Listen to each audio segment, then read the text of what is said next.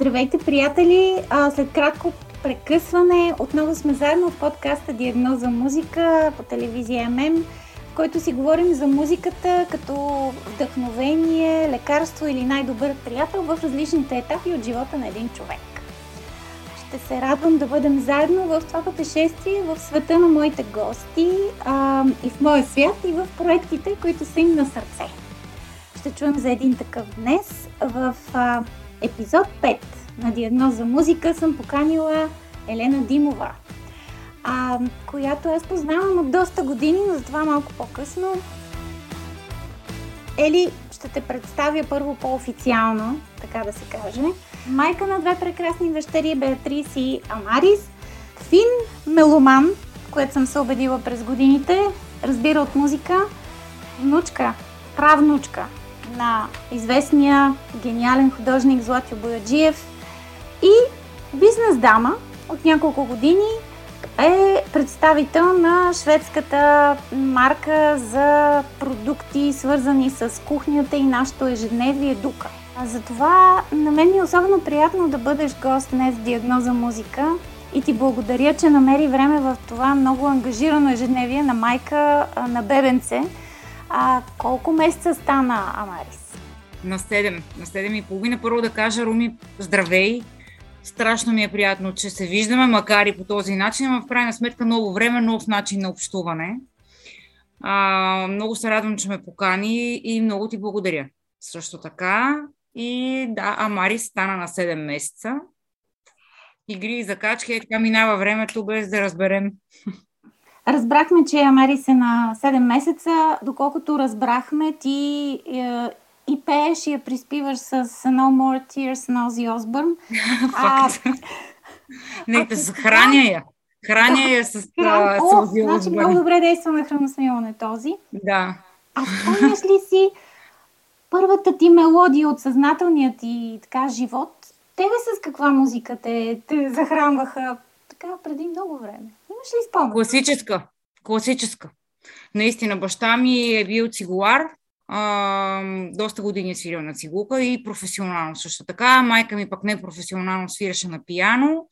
И наистина първата, първите мелодии, които съм си спомняла, са от разни симфонични а, концерти и свирането на мама вкъщи, на едно пияно Цимерман, което, а... между другото, и беше подарък от а, Златио.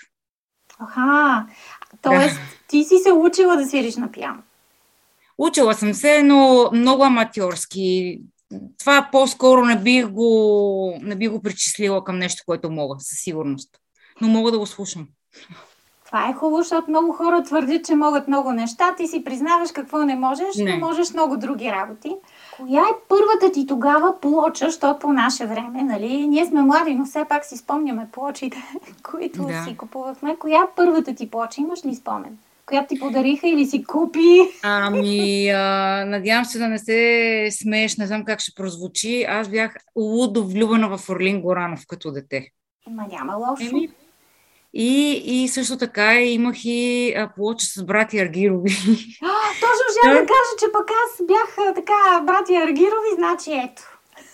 Орлин Горанов и Христина Димитрова и песента за хвърчилото. И, и това, това ми бяха първите плочи извън приказките. Разбира се. После вече дойдоха касети, ние вкъщи имахме магнетофон, лентов. Също така баща ми слушаше Beatles на времето, във време в което не беше съвсем редно да се слуша Beatles. Нашите винаги са били западно ориентирани хора.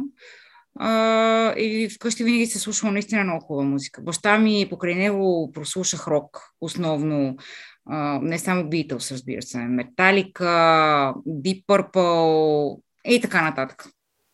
Добре, и какви прогресивни роднини, браво, браво. А, а понеже едно време, пак ще те върна малко назад, си имахме с нас нашите гаджета, нашата касетка, нашата плоча, нашата песен. Ти спомняш ли си първия си бус или първата целувка или някое такова, да. което би споделила на музика? Nothing Else Matters на Металика. Това, да, имах съседи, съседско семейство, те ми бяха много близки, момчето свираше на барабани, имаха една рок група, той по-късно, между другото, свираше с Дими от Сленг, Бог да го прости. Аз не го познавам него, но пък Цвети, който до ден днешен ми е приятел и по някаква форма поддържаме контакт, Та те свираха на барабани, всичко около мене беше само рок. Само рок. Така че да, първа, един от първите бусове е на Nothing Else Matters. Какво слушаш, когато си на двата полюса на емоционалната скала? Когато си много щастлива и когато си има пълна депресия? А, едни и същи неща. Сериозно? Аз имам много шизофренична плейлиста. Изключително шизофренична и масив атак, примерно, могат да ме накарат да си вляза така изцяло в депресията и да си изпитам всичките скали на щастието и нива. Тоест, независимо музиката с каква тоналност е и с какво звучение е за ушите на едни, за мен, както мога да слушам масив атак, както ти казах, в тежка депресия и по същия начин мога да ги слушам в огромното си щастие. Аз имам такива много биполярни моменти и музиката много, ужасно много ми помага да си изживявам моментите такива, каквито са. А, ужасно харесвам също Ози Осбърн, наистина. И го слушам постоянно. И текстовете са фантастични, също така неговите. И не само. Много обичам Theory Corporation, много обичам Enigma, много обичам толкова, наистина толкова разнообразна музика. Покрай Беа, тя и тя харесва много също така голям диапазон от а, изпълнители да нямаме кой знае какви ограничения. Някакви ограничения, т.е. в а, Беатриса в а, една опасна възраст, в която може да попива като гъбичка и хубави и лоши неща. Така е. Музика, от която я предпазваш. Или оставяш да чуе всичко, тя да избере. Тя трябва сама да се предпазва и да научи кое е за слуха и е лошо и кое е хубаво да може да прави естествен подбор. Аз не мога да я водя във всичко и да й казвам това е хубаво, това е лошо. Споделям и моята гледна точка по определени теми, не само като става въпрос за музика, но тя трябва сама да прецени и да знае защо нещо й харесва или не. Тя учи в музикалното училище, свири на инструмент, иска да пее, така че тя се ориентира в някаква посока, която на мене ми харесва ако в някакъв момент имаме големи разминавания, аз не мисля, че, че трябва да я спирам рязко, но ще й покажа, ще й покажа правилното според мен, не само аз, и баща и също. Тя знае горе-долу нашите вкусове, не горе-долу, изцяло знае нашите вкусове. Така че не се страхувам за сега, че ще залитне в някаква посока. Тук говорим за това каква майка е Елена. Аз знам, че ти, много ти липсва твоята майка, която за съжаление изгуби наскоро. А, моята също отдавна не е сред нас и, и родителите са нещо, което трябва много да ценим. Когато ги има, малко ги неглижираме, нали, досажат ни с тяхната любов, ама като ги няма... А, какво се опитваш да направиш каквото твоята майка те е учила към Бея, която в момента наистина така вече ще се откъсне и постепенно ще почне да бъде много самостоятелна, включително и за, за моралните ценности в този свят, който е много, много деструктивен в момента.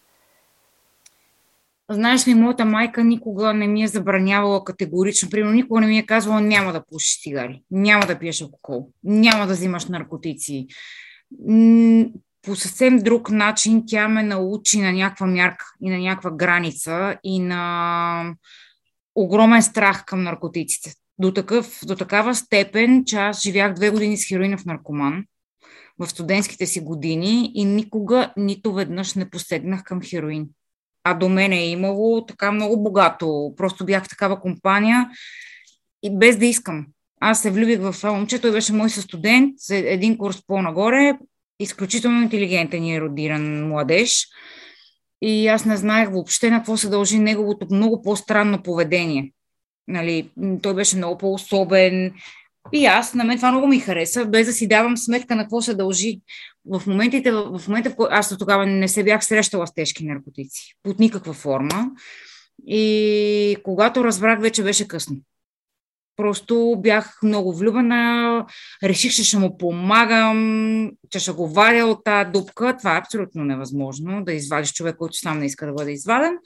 Но истината е, че благодарение на моята майка, която никога не ми забрани, а само ми разказваше някакви неща много тъничко, аз никога не, посед... не поседнах. И го правя също нещо с Беатрис.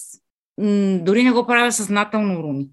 Просто в някакъв момент, когато има ситуация, като се дръпна настрани, аз си давам сметка по какъв начин общувам с детето си и знам, че а, нашите, моите родители са били изключително важни за мен, когато съм била малка. И това, което аз съм научила от тях, го предавам за сега само на Бея, просто защото Амари са много малка.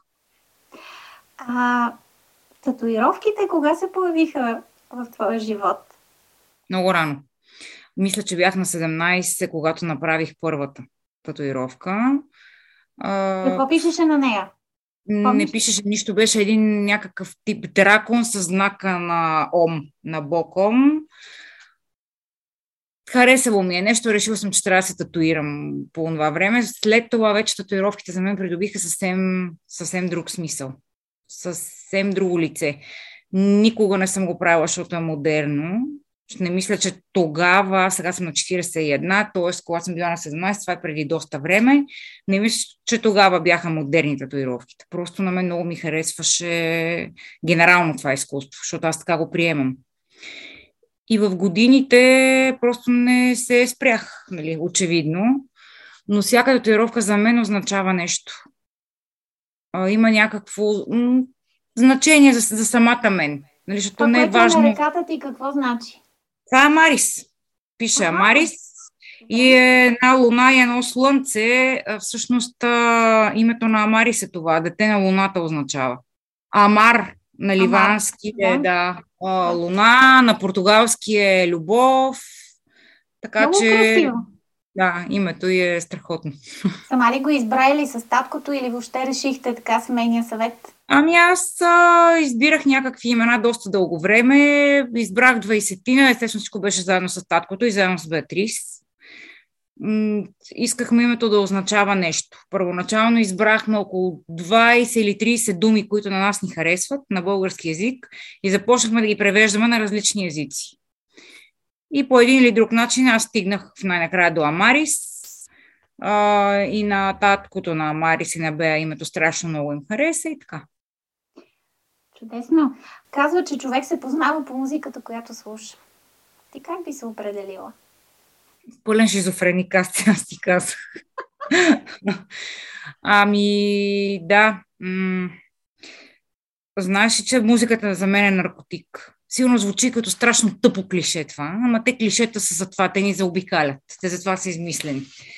Ам, истината е, че с музика много си оправям настроението. Тя е жизненно важна, докато готвя, докато чистя, докато работя, докато пиша текстове, дори докато смятам, защото моят бизнес ми е свързан с много административна работа и с сметки, и с едни екселски безкрайно скучни таблици, в момента в който сложа музиката, това, това много ми помага да се концентрирам. Така че дали, дали карам кола, дали пътувам на някъде, дали приспивам бебето, винаги има някаква музика около мен. А с хората, с които си живял през годините, а, защото едно време аз в първия подкаст споделих, че никога не съм имала гадже човек, който не слуша музика. Mm-hmm. който по някакъв начин не е свързан с музиката. Било свирил на инструменти и вече се отказал Просто с такива хора не мога да имам никаква връзка. При теб така ли е било? Ами аз нямам такава статистика, честно казано, но ако се замисля, ако се замисля, а, точно така. Не съм била с някакъв музикант в твоя смисъл на думата, да, да. Но повечето хора около мен са тежко, тежки меломани. А, бащата на Амари самия свири на барабани. И на времето се свирил в една рок група българска и така. Много ми е важна музиката. На мен специално. И музикалните хора носят едно нещо в себе си, което другите не носят. Съжалявам, че го казвам. Не искам да е дискриминиращо към когото и да било, разбира се, или да звучи обидно. Но така е в моите очи. Но когато те поканих а, да си говорим в този подкаст за защо започнах диагноза музика. Да. И това беше заради здравословен проблем, който смятам да споделям и да помагам и на други хора, които могат да, да се излекуват по, по моята методика, методика и ако имат нали, някакъв проблем, а, свързан с мозъчна травма. А. Много искам да ми споделиш а, за това, което предстои а, ново начинание, нов проект, а, което ти е много близко и да ми кажеш какво ще бъде, по какъв начин хората могат да го чуят и каква е целта на този твой нов проект. Ще разкажа, Руми. А, не знам дали да го наречем проект, защото откакто излезе това парче на Ицо Казарта, винаги в главата ми е онази фраза за проекта. Ами аз така не го е. слушам Ицо, така че нямам идея. Да, добре, без значение. Без значение. да. а, един блок реших да правя във време, в което хората четат все по-малко. Това си е моя, моя риск, така да го нарека. А, най-вече го дължа на майка ми това нещо, защото тя е човека, който ме ръчкаше през цялото време, аре бе, пиши, пиши, наистина можеш. ти наистина пишеш много хубаво използваш думите както трябва. Пиши, пиши. Аз обаче съм работила с хора много умни, еродирани, които наистина могат да пишат. Могат да пишат Хемингуей, могат да пишат Маркес, Достоевски и така нататък. Аз а, реших, че мога да пиша на ниво блок. И мисля да не, да, не, да не опитвам да се надскачам. Няма нужда. Всеки трябва да си знае мястото и да си знае уменията. Вторият на мисли, аз реших да направя един блог и поради една друга причина. Преди доста години страдах от анорексия, от булимия. И от двете едновременно. Ми те са най-добри приятелки, тези две госпожи. Така да ги нарека. много, много често много често вървят заедно. Започнах с анорексия, след което а, има периоди в анорексия, в които ти си толкова гладен, толкова настървен, че започваш да ядеш, да се тъпчеш до смърт, буквално. Но за един анорексик това е абсолютно не, неприемливо да, да слага толкова калории в устата си. Естествено, след това идва наказанието и започнах да повръщам. Значи колко е странно, аз съм го описала в един текст, защото държа първо да дам пример с собствената си история мозъка ми отказва да си спомни колко години съм била болна от анорексия, от булимия. Да. Много е странно. Години са. Може би 3-4. Може би 3-4. Те, трябва да ти кажа, че това е като, като наркоманията ти си в една друга реалност през цялото време, мислиш само единствено за калории, за тренировки, за това как ще изгориш ни 100 грама, защото 100 грама за, за един анорексик са нещо страшно. Те могат да ти костват 3 часа тренировка в фитнеса до пълно изтощение, докато не припаднеш. Да, много хора подценяват този проблем. Изключително подценяване този проблем и от родителите, които виждат, че дъщерите им гладуват непрекъснато а, и не им обръщат кой знае какво внимание. Мозъка на една анорексичка е изключително буден, когато трябва да измисля лъжи и да саботира желанието на хората около нея, които я обичат да й помогнат. А какво провокира при тебе това нещо? Някаква ами, знаеш ли, травма а... или нещо? Според много психолози, анорексията би могла да бъде отключена в късни години заради травма между майката и дъщерята в много ранно детство. Моята майка беше толкова обсебващо а, обичаща ме и толкова отдадена на мен и грижовна, Нямам представа дали тя е в основата на това нещо.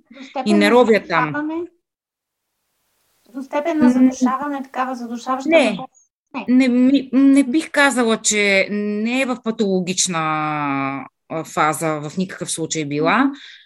Но аз си го обяснявам по друг начин. Влюих се в един човек, бяхме с него около една година. Аз никога не съм била от тия жени, които преследват, звънят, разпитват, питат, досаждат. В един момент той просто престана да ми се обажда. И за мен това беше голям удар под пояса. Той през цялото време, примерно по времето на нашите отношения, ми ми е казал колко много харесва клеща ви жени, колко е важно жена да е слаба. И аз си въобразих, че ако почна да отслабвам, вероятно нещата между нас могат да се променят. Де какви думички са ти се забили в главата? О, да и последствията са изключително сериозни.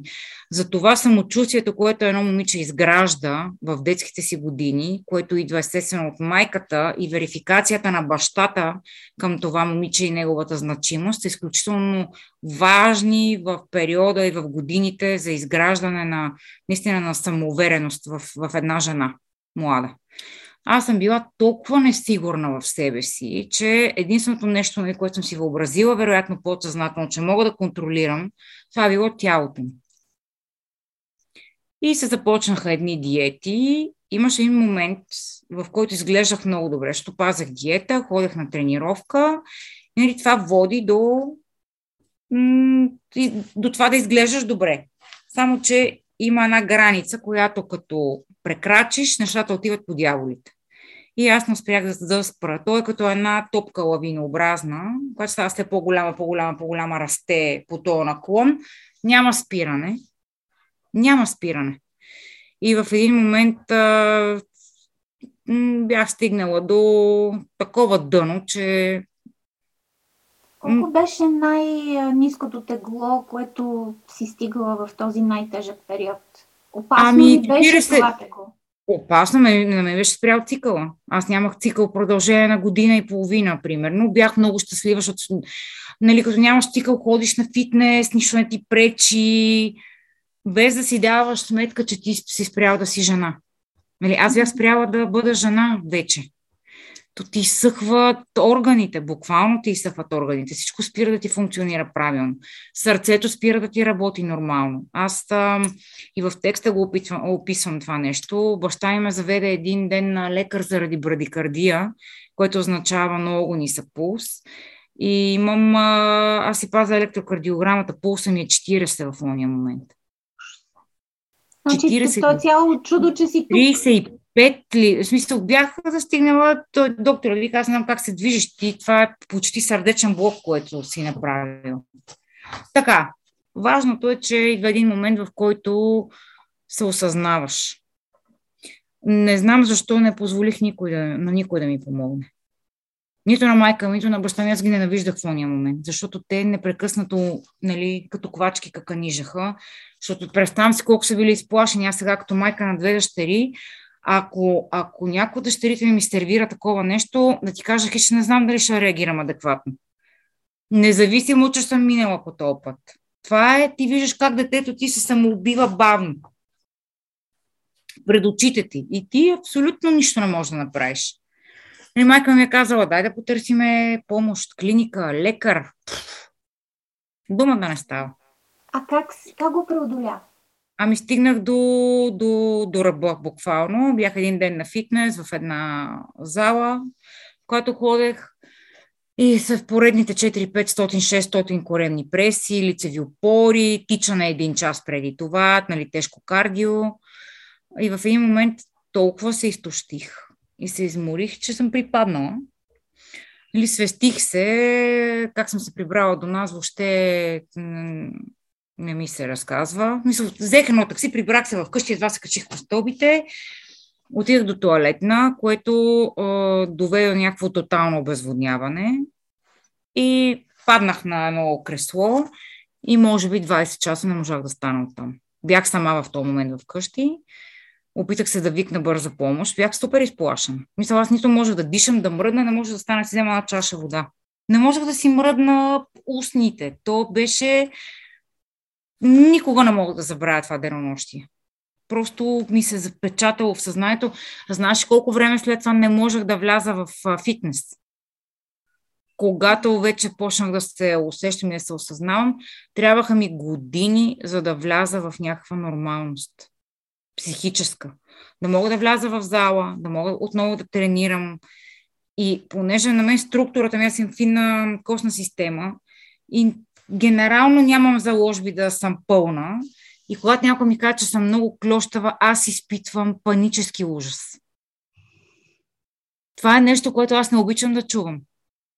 Към днешния ден и към днешната дата. Това е комплимент, дата. ама да. При мен това означава нещо друго. Uh-huh. А в този блог ти започваш да разказваш твоята история, т.е. Да. поделяш тези много лични моменти, за които да. ти благодаря, а, за да може да чуят, да, да ти може би ще дадеш и а, трибуна на други истории. Това е идеята. Да, вече събирам. Да. Вече няколко човека са ми изпратили покъртителни истории. Едно и... момиче ми сподели, че е имало този проблем повече от 22 години. Ужас. Тя да. добре, че е оцеляла 22 години с този проблем. А... В момента изглежда прекрасно.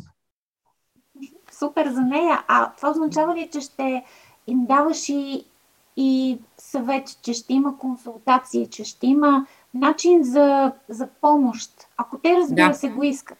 Категорично аз съм готова да се ангажирам с а, дори ако щеш лични консултации, аз не съм психотерапевт, аз не мога да оказвам професионална помощ, но мога да окажа помощ до толкова, доколкото аз съм минала по един тежък път в продължение на години. И знаеш ли, всъщност тези истории ще бъдат адресирани до много родители, които не обръщат внимание на този проблем и до много момичета, които докато не прочетат черно на бяло една такава история, не си дават сметка, че те страдат от анорексия. Защото болемията е ясна. Ти като повърнеш три пъти, вече е ясно, че това не е просто е така. С анорексията нещата и, и осъзнаването са много по-трудни. Добре, има ли в България, вероятно има, пациентска организация или някаква организация, която се занимава с тези проблеми?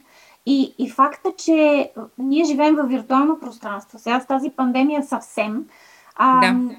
Всички са в ТикТок, малките момиченца танцуват, гледат. Хубаво, поне, че Ким Кардашиан, нали, като новия ренесансов модел е по-така закръгленка. Да. А, но това не значи, че те няма да чуят то тая каква е дебела. Тоест, хората продължават, особено децата са много жестоки. И точно Факт. в тази възраст може да се отключи това, което при теб се е случило а, да му се заводе в главата тази думичка, защото думите убиват. Нали знаеш приказката за баба Меца и раната? Да. да, да а, и са много опасни, когато кажеш нещо, което за цял живот ще остане и ще предизвика точно душевна криза, нирвана някаква, дето може да те убие. Как? Лошото е... Този... Да, кажи. Да, не, извинявай, аз те прекъсна. Не, не, не, не, не, ние си говорим. А, лошото е, че децата не могат да да менажират добре емоциите си, така ще го нарека, което е съвсем нормално, разбира се, те са деца. И а, когато си възрастен човек, ако някой ти каже, знаеш какво, ти си дебела. Когато си възрастен човек, ти можеш да решиш тия думи докъде да останат. Те могат да останат извън тебе. Когато си дете, искаш да се харесаш и ти е важно да се харесаш, защото ти те първа навлизаш в една социална среда. Те първа ти предстои да градиш приятелства. Ти искаш да бъдеш харесван. И когато си дете, ти е много по-важно да си харесва от повече хора, особено в момента в този а, TikTok и Instagram, в тази TikTok и Instagram реалност. Да. Нали, това не е точно реалност, но това е съвсем друга тема. Нали, всичките филтри и така нататък. Но за децата е много важно да бъдат харесвани от много други себеподобни. И ти си дебела, за едно дете може да означава начало на един такъв грандиозен проблем. Защото анорексията е психологическо заболяване. Това е психологически проблем. Да не говорим, че в България още да потърсиш психотерапевта не е толкова нормално прието и хората се срамуват да говорят за това, което е пълен абсурд, защото терапията ти помага дори да, да опознаеш сам себе си по-добре. Не, че ще промениш кой знае колко, но поне ще свикнеш с себе си и, и може би ще се приемеш такъв какъвто си и ще те чуе някой, който не е майка ти и баща ти, който смяташ, че така няма да реагира правилно да. на, на тези... А как, се, как ще се казва твоя блог, който е почти готов, доколкото знам? Да, точно така. Соваш, както ми е пряко в Фейсбук така ме кръстиха преди години разни мои приятели. Се ми казваха, че съм пълно куко, пълен дивак и така нататък. И то оттам си дойде совашче, совашче. Не, много мило, да. Да, да, соваш, добре. А кога ще бъде а, откриването, така да кажем, пускането в а, вселенския ефир? В момента работим по дизайна. Аз съм готова с доста текстове, които съм изпратила вече. Работим по дизайна. Предполагам, че до началото на март би трябвало вече да е факт. И ще ни кажеш и да. така много ще ми се иска, ако може с нещо да помагаме, било то дори идеята да се влезе в училищата с а, някаква такава серия от лекции, превенции, дори в част на класния да, да се срещаш. Това би било страхотно. Това би било да. страхотно в едни тинейджърски години да може някой човек, който има дар слово и който децата да не възприемат като лелями, ако ме разбираш какво имам предвид, да, нали, да може да каже нещо и те да го чуят. Uh-huh, uh-huh. Защото това е изключително Или била готова на такова нещо? Веднага, разбира се. Знам по какъв път съм минала Руми. Знам по какъв път са минали майка ми и баща ми покрай мен заради това заболяване. И това не го заслужават нито едни родители, нито едно семейство. Ами аз много ти благодаря за това, че си откри сърцето, душата, че каза толкова лични неща. А, и тъй като се казва подкаста Диагноза музика, в него си говорим хем за диагнози, хем за музика. А, да. Кажи ми, имаш ли м- месец февруари и месеца на любовта, но то според мен месеца на любовта трябва да е всеки ден, нали? Без, всеки ден. абсолютно. Имаш ли си музика, с която ставаш сутрин? Нещото, което, например, или е различно спрямо твоето настроение. А, каква, например, с удоволствие наскоро публикувахме една статия за една радиостанция, която 24 часа пускала Stairway to Heaven на Led Zeppelin. 24 часа само нея. Едно след друго и побъркала слушателите. Имаш ли ти една песен, дето можеш да я слушаш 24 часа, ама така с кеф? Имам си и то в различни жанрове. Имам си много такива песни, които мога да ги слушам до припадък. Даже Бея ми прави а, забележка. Бе, която е на 12 и половина и, и слуша непрекъснато музика и се занимава с музика, време към мамо, сприя тази песен, защото не мога повече с тебе. За коя, и така, за коя, че, да. кажи, Има... за коя ти се става? Ами, Уф, знаеш колко са много наистина. Има такива песни на Майкъл Джексън. Има такива песни на Мадона. От, аз имам някои ретро парчета, които толкова много харесвам. А, примерно Woman in Chains харесвам страшно много, която е балада на 100 години от 80 и вече не помня коя година. А, и нова музика харесвам естествено много. Примерно има песни на Weekend, които много обичам и мога да ги слушам с извинение, докато хората около мен повърнат. Наистина. А, на Металика имам няколко такива парчета, на Мегадет имам няколко такива парчета. А, без значение от жанра, всяка... О, Депеш Мод. Депеш Мод мога да слушам до припадане. Дори е, на втори концерт в България бях сама на концерта отидах сама. Еми, така се случи, отидах сама. Лени Кравиц мога да слушам страшно много. Стерео МС, абе, знаеш колко съм много, страшно много музика, аз обичам и брит поп. И в момента знам, че пропускам много групи. Много обичам New Wave. А, така че, може би на, е, на всяка група, която харесвам, има по едно парче, което мога да върта 24 часа в денонощието. Добре, че Амарис в моментата малко, нали, да си по-тихичка, евентуално. А, не. Или не, съвсем. Не. А, на нея, коя е песента, приспивната, която и пееш или и пеете? Имате ли си такава песен, на която тя много се успокоява? Защото ти, ти се оплака във Фейсбук, че много се събужда, т.е. през 5 да. минути вече... Не спи, не спи в момента никак добре.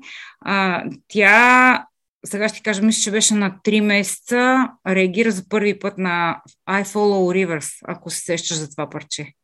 То е от по-новите песни, бях го пуснала и тя почна да се хили, ама с глас почна да се смее. И това, тази песен до ден днешен много я харесва и много я харесва. Аз не мога да пея добре.